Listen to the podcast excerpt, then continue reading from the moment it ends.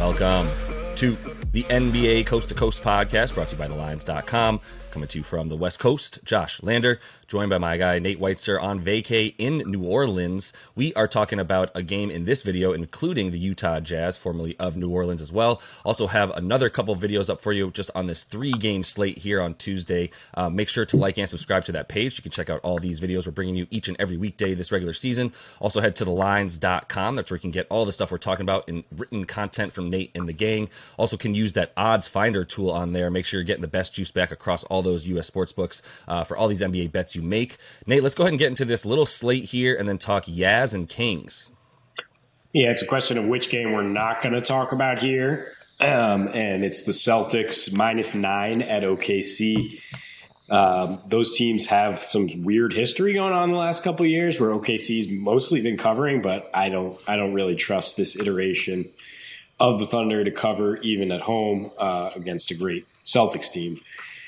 Then we get into uh, Washington plus eight and a half right now at Milwaukee. Totals down to 228. We will break down that game. And then we have Kings plus three at Utah. Totals at 242 and a half.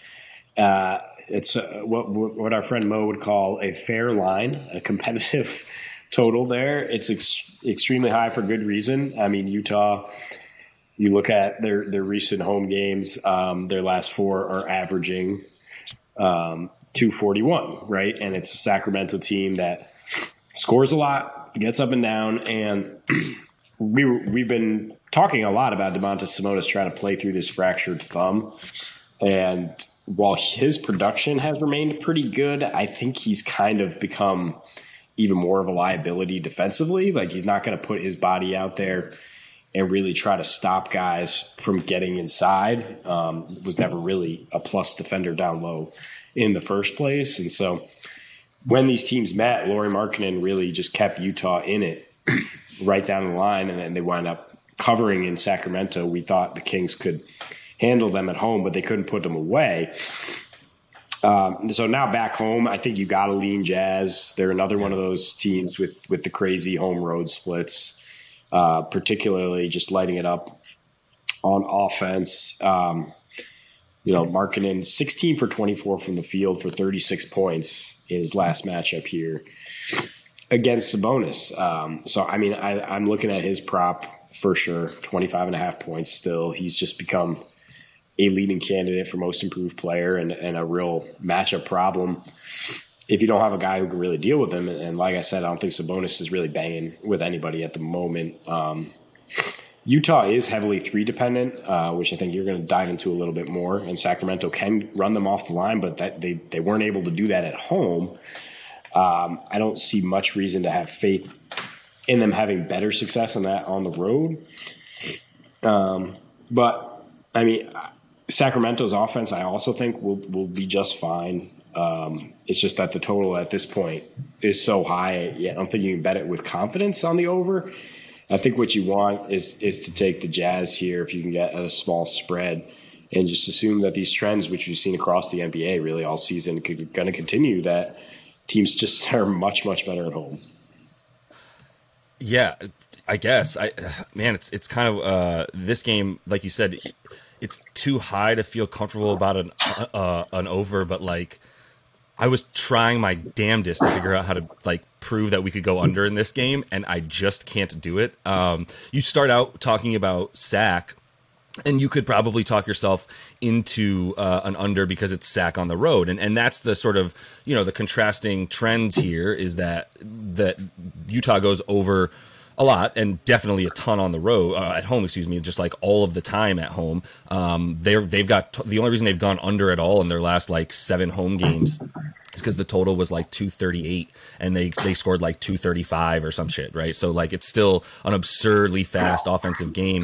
They're not even playing that fast. They're still playing at like 100 to like 99 to 100 pace which is good for like middle of the road right? Like it's not like the, the 103 104 blazing speeds we see from like minnesota or, or golden state at times et cetera et cetera. So they're just actually really efficient on offense and you, you talk about Lauri Markkanen but like he, he needs to be considered um, a, a lot better. You know this this team is surprising. Utah is surprising this year in a way because um, of the fact that they've got you know a lot of us overlook the fact that they have like quality veterans on their team from Malik Beasley to Kelly Olynyk to guys who have just been like around for a while. Jared Vanderbilt was a great pickup on defense. So like you just you wonder like uh, you know is this going to end at some point for Utah? And I don't think so because I think they've got the guys to go along with it. Uh, at home, you know, they do everything well, man. I, I really don't know what to say. They the, the, only thing you can look at for the under here is, um, like I said, Sacramento's maybe not bringing it on offense and coming along for the ride. That's all I've got. Or you know, potentially the fact that that Sacramento is able to use the fact that they've got basically the number one three point defense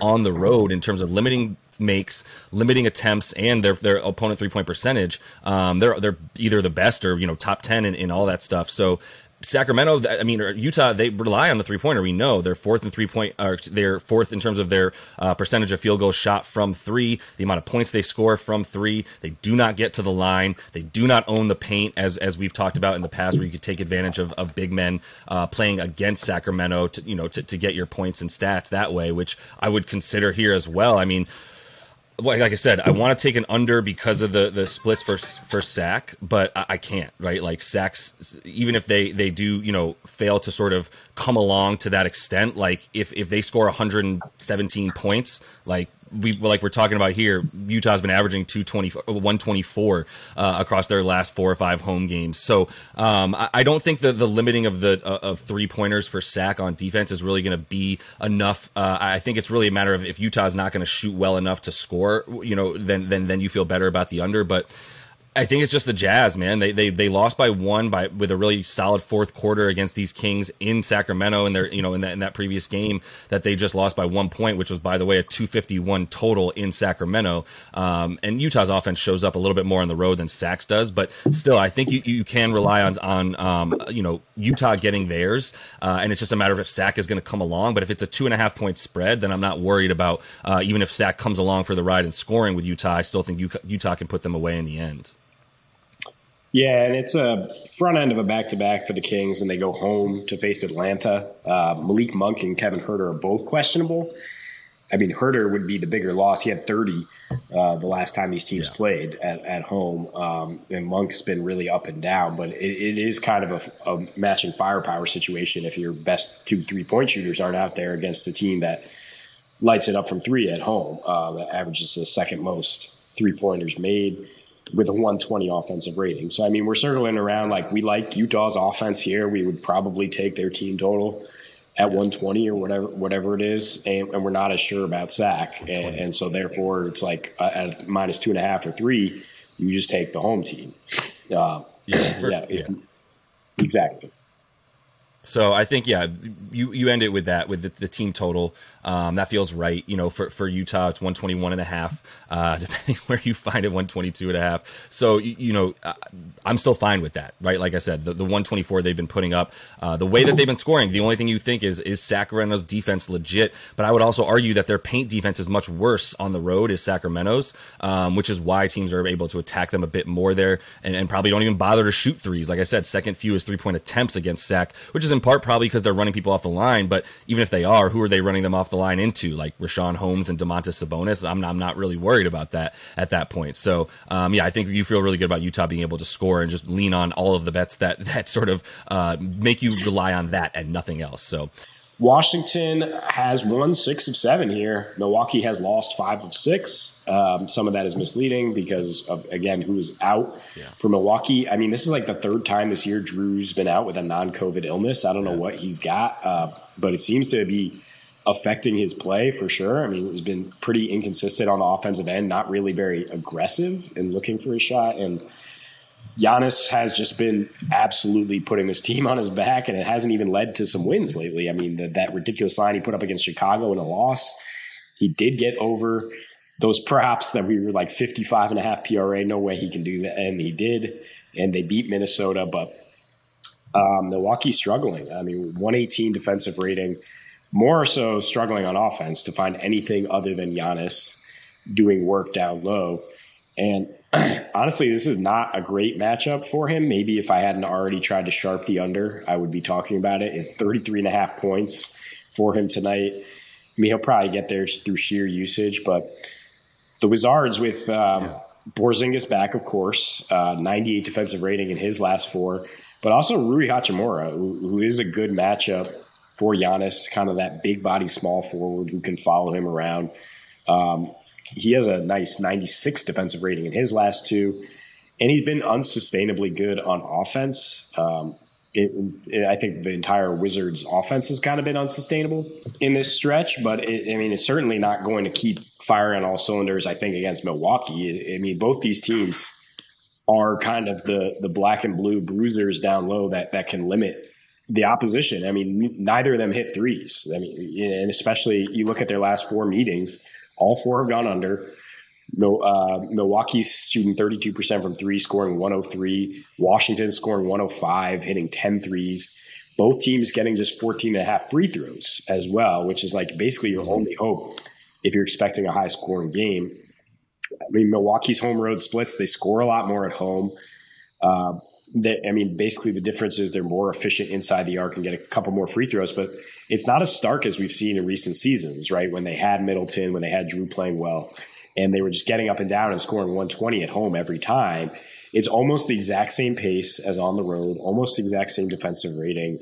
And recently, it's just been a struggle uh, from beyond the arc, like I'm saying, um, at home. And recently, they've been hemorrhaging points in the paint in, in their last three, but I, I, think that stops here with Giannis mm-hmm. back um, and with them heading back home here. But Washington's defense has been really impressive across the board in their last three.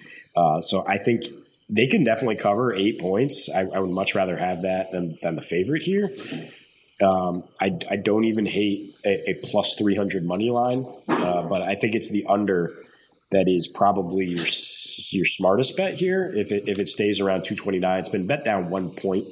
If it doesn't get bet down much further, because um, also I got to mention Bradley Beal's questionable with a hamstring, and that could really turn this into a um, you know black and blue game, as I said.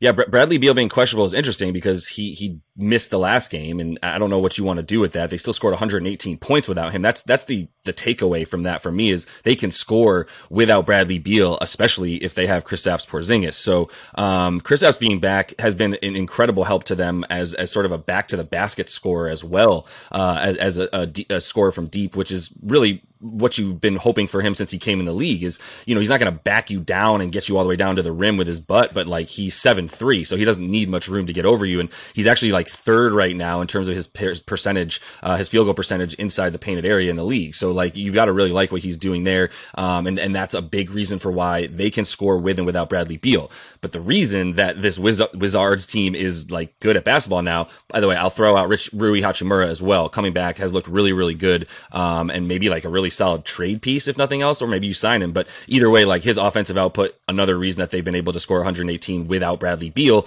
Um, but I would also add that the defense, like they're really fucking good on defense now, uh, and that's been a huge part of it. Daniel Gafford's been been a huge part of that as well. But having Kristaps in for games, their defensive rating plummets um, to uh, to a solid degree when Kristaps is in there as well. So you know everything for, uh, for for the Wizards is predicated really on that defense. And you look at what they've done over the course of the last like seven games or so, where they've they've won six of those, um, and they've beaten some pretty good teams in there as well. That we like like we've talked about, they beat Philly. Uh, I don't know if you consider Phoenix good anymore, but they beat Phoenix. Uh, I consider Orlando good. They wiped the floor with them. They were missing guys, um, but they also beat Sac. Uh, they lost to Utah on the road, where Utah, but they you know limited Utah to less than the 125 a game that they're averaging, so that's pretty good. Um, but either way, it's it's the opponent field goal percentage percentage, three point percentage, opponent assists, opponent free throw attempts, opponent rebounds, uh, opponent points in the paint.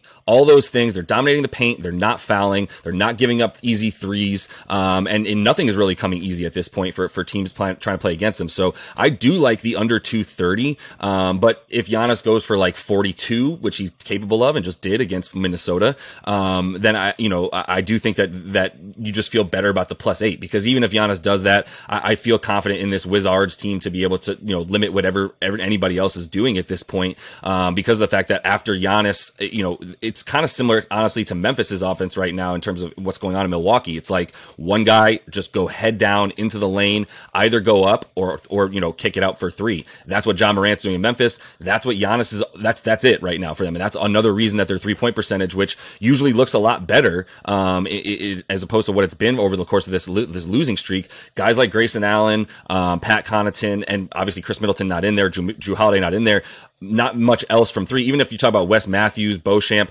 even Brook Lopez, all those guys are spot up three shoot three point shooters outside of like Khris and Jrue. Nobody else is dribbling into a three um, at, at, that point. So you really dependent upon Giannis doing that. If you can clog the lane with like two seven footers uh, and a solid Kyle Kuzma at six ten playing a solid forward this season for them, I, I think you got to continue to like the Wizards defense to be able to keep them within eight points for sure, um, and probably the under. But just I feel really really good about the plus eight for for that reason. Yeah, Milwaukee a little extra rest here, especially for for the two key guys we're talking about. Um, they're they've not been good covering with extra rest. You're one three and one against the spread on the season. They've not been good down the stretch either. Twenty fourth in fourth quarter scoring, and Washington seventh fewest second half points per game allowed on the season. Uh, obviously, number one in that. The last three, the number one in defensive efficiency overall in their last three and and most of it has to do with what what you would need against Milwaukee, like you're saying, is is is length down low, size. We haven't mentioned Kyle Kuzma, who is has turned into a good two way player, and another guy who you can use as a real oversized two guard if you need to, uh, and, and, had a triple double against the Giannisless Bucks here. Uh, just a few days ago. I mean, Washington with this style has gone under in seven of their last nine, and the two overs were at home. Uh, so that really leads into this this theory that I mean, on the road they're going to try to win it with defense here, and certainly if they're covering, you think it's because the game's played in the 110s or lower, uh, like the last four meetings have been, and therefore we're going under as well. Yeah, I mean, just take take the, the, the last game that they played, right? It's total of two thirteen. They score one eighteen. Uh, the Bucks score ninety five. Go ahead and subtract like seven points for the for the uh, Wizards and add roughly seven points for the Bucks. I would say when with Giannis out there, I would say he's a solid fourteen point swing in most games, uh, especially when you don't have much answer for him. So uh, if you want to look at that, you're still talking about like a like I said, I that, I use all that math to say 210 to 215 total feels a lot more like what this will be like if the Wizards hang around. And if they don't, it's because their offense is anemic. And I still think that that under feels pretty good about in this one. So uh, a few ways to bet under and uh, the, the, the Wizards to cover uh, tonight. So you're listening to the Lines.com podcast network. Looking for the latest player props and the best betting odds from the top U.S. sports books all in one place? Then join us right here every day this season for free picks and best bets from the sports betting experts you can trust. Check out the Lines.com NFL Megapod as Matt Brown, Stephen Andress, and Adam Candy break down every game for this weekend's football slate. Join the Coast to Coast podcast crew Mondays through Fridays as Nate Weitzer and Josh Lander bring you the best player props and game lines for Major League Baseball, the NBA, and the NFL. And tune in to Beat the Closing Line twice a week as Nicole Russo, Mo Nawara, and Eli Hershkovich dive into NFL opening lines, plus special guests from the sports betting world. So subscribe, rate, and review to the Lines Podcast Network, the source you can trust to make you a better sports better. So, Nate, let's jump into your first NBA player prop for tonight. Yeah, I mean, we talk about the Jazz Kings game. This total's been bet up to 242. So, gotta like the two uh, point centers, if you will, that will be going head to head here. We're, we're each taking them. Lauri Markkanen, you're taking Domantas Sabonis. Um, I mean, the last time out, Markkanen had 36 points on 16 for 24 shooting, and six of those misses were beyond the arc. So he went one for seven from three against Sac, still had 36 points. Um, he shoots 56% from the floor and 47% from three at home. That's good for a 135 offensive rating. Prop is at 25 and a half points. I would like to tack on the rebounds there, 32 and a half uh, in his last four. He's averaging 12 boards to go along with 31 and a half points. Just been on a tear, including a huge game against Miami. You know, we talk about Utah being reliable uh, to score. I mean, their, their last two home games were against Miami and Washington, two great defensive teams on the interior, and Markkanen's still getting his, Utah still getting many, many points at home. So I, I think you like the over here because then you look at Sacramento, 123 defensive rating in their last five, their last three, fifth worst defensive rating, giving up the most paints, paint points in the league. Because as I mentioned in that game video, I don't think Sabonis he can still contribute on offense and, and he's still scoring at, at, a high rate down low, but I don't think he's going to put his body on the line too much. He's playing with a fractured thumb and was never really a defensive stopper down low uh, in the first place. So it should be easy for Markkanen to, to for those guys to just kind of trade buckets because Markkanen ain't stopping him either. Yeah, sure. Like neither of these dudes want to d up; they just want to score. Or you know, to be fair, like Domas is filling up the uh, the, the stat sheet all over the place. So I'll just transition to talking about him because it's a pretty easy segue going from Lauri Markkanen is going to score on Domantas Sabonis, and to also say, yeah, but also Domantas Sabonis is going to score on Lauri Markkanen or Kelly Olynyk. Uh, doesn't matter. Whoever you put out there, Jared Vanderbilt's not strong enough, um, and, and is also considered probably their their you know second big man or they're four at this point where the way that Lauri Markkanen plays the three. So either way, there's nobody out there. That's why we took him last time. That's why I kind of just look at who's the big man of playing Utah tonight. If it's somebody that I think can attack the paint and attack the boards, then I'm going to feel pretty good about it. Um, so Domas is at 21 and a half points. He already hit for us pretty nicely the other night on his 28, uh, 11 and eight that he scored on the, uh, the Yaz in his last time out on, on the 30th against them. Um, but you know, 13 straight double doubles. Uh, so I'm also looking at the re- points and rebounds, 34 and a half. Uh, you can get minus 104 for the points uh, on FanDuel, minus 108 at Caesar uh, MGM. That would be the best odds there uh, for the points and rebounds at 34 and a half. So, you know, looking at where you want to get the, the either the combo or the, or the points for him, I'm fine with whatever. I mean, he went 12 for 12 from the field in this last one against them, um, and even you know, despite having uh, an injured thumb, if you will, uh, went for 31 uh, in the first game versus Denver, where he was sort of hurt uh, with that thumb injury. So I think even though you mentioned that he is a little bit, you know, it's a little bit of a problem, like putting up little lefty hooks off the glass and, and little tip ins off your re, off your offensive boards doesn't really need your thumb. You can just kind of use mostly you know your four fingers there uh, and be fine. And uh, in a position where Utah is so bad against you know opposing centers, uh, they have the ninth worst uh, defensive efficiency def- defensive easy for me to say efficiency at home overall. Um, and like I said, allowing uh, the most points per game to centers, the, fo- the fourth most rebounds to them. So there's a lot of possessions, there's a lot of rebounds, uh, and there's not a lot of down low presence for Utah Utah. So I always feel good about a guy like Domantas uh, in this situation. Yeah, well, I mean, I, I, think we, we covered it with, with each other's props here. I mean, that's it's going to be a lot of trading buckets. Maybe Walker Kessler gets out there and tries to guard Sabonis has a big body, but I mean, he, he's a rookie, so I mean, he can he can get a nice lesson in in the uh, all the reverse pivots he learned from his oh, yeah. from his daddy Arvydas. So. G'day, folks. We are going to talk about the Thunder Celtics game after all. Um, and no, I'm not taking a Shai Gilgeous-Alexander under. they're trying to bait you into that at DraftKings with plus odds on under 28 and a half. Look, the last time these teams played, uh, SGA had 37 on 13 for 26 shooting, a ridiculously high usage rate. And he only had three assists. He had he has seven assists and nine turnovers in two career games. Josh Giddey because it, it's just kind of a one man show you know, against Boston. Um, it's it's tough to to bank on under four and a half assists for a guy who's averaging five assists in his last eleven, but they are giving you plus odds on that. I think the safer bet is under 28 and a half PRA because I think he might not be scoring very much either against a really good Boston defense. Um, and no double double if if he's not able to get those ten rebounds, I I think that's fair. Um, but the big thing is the, the limiting the assist. That's the reason he's not going to get to PRA because Boston allows the second lowest assist to field goal ratio on the road. OKC has the third to lowest assist to field goal ratio at home. Uh, again, because it's a lot of just SGA manufacturing offense. There's there's not a lot of ball sharing going on here and, and the Celtics have so much length um, on, on, the wing and in the backcourt. You know, Marcus Smart, and Brogdon, and Derrick White, whoever you want to throw at Giddey, it's it's going to be tough for him to get his, and he's only averaging 14 points per game at home. So I find it hard to believe he gets to 29 PRA altogether.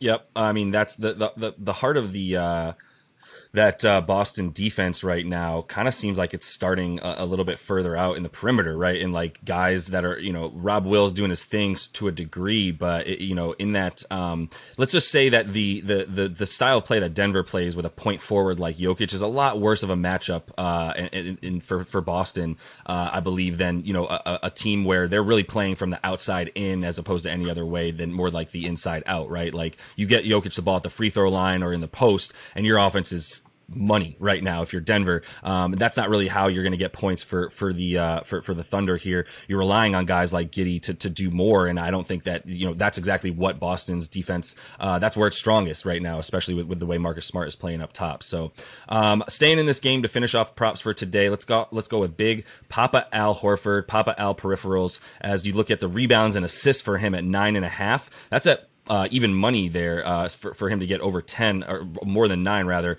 Uh, you could also look at the rebounds that's six and a half. Um, getting seven boards would be minus 120 uh, and then a double double if you you know think he's going to get you know uh, close to the amount of rebounds he's been getting against this team. Uh, that's plus 540 for al. Um, look rob williams is questionable so more time for al more time for al on the road as he's been averaging a couple more minutes a game as well this season including nine points seven boards and two assists on the season season on the road. Uh, the last three that he's played versus OKC, he's averaged actually nine boards, eight points, and six assists in that time uh, in 32 minutes a game since he's gotten to Boston. So you know, the, back to Boston, those last three were all uh, uh against the the Thunder as a member of the Celtics. Um, and yeah, OKC, like I said, they're the the, the their down low defense, their their you know per, their paint defense, um, their big man rotation, not really solid. Uh, they allow the second most rebounds per game and the third most assists to centers. A bunch of points. They're still in like the bottom five in terms of allowing points to centers as well. They also just play at the third fastest pace, so you expect there to be uh, a decent amount of boards available. Uh, you know, and if, if Boston's,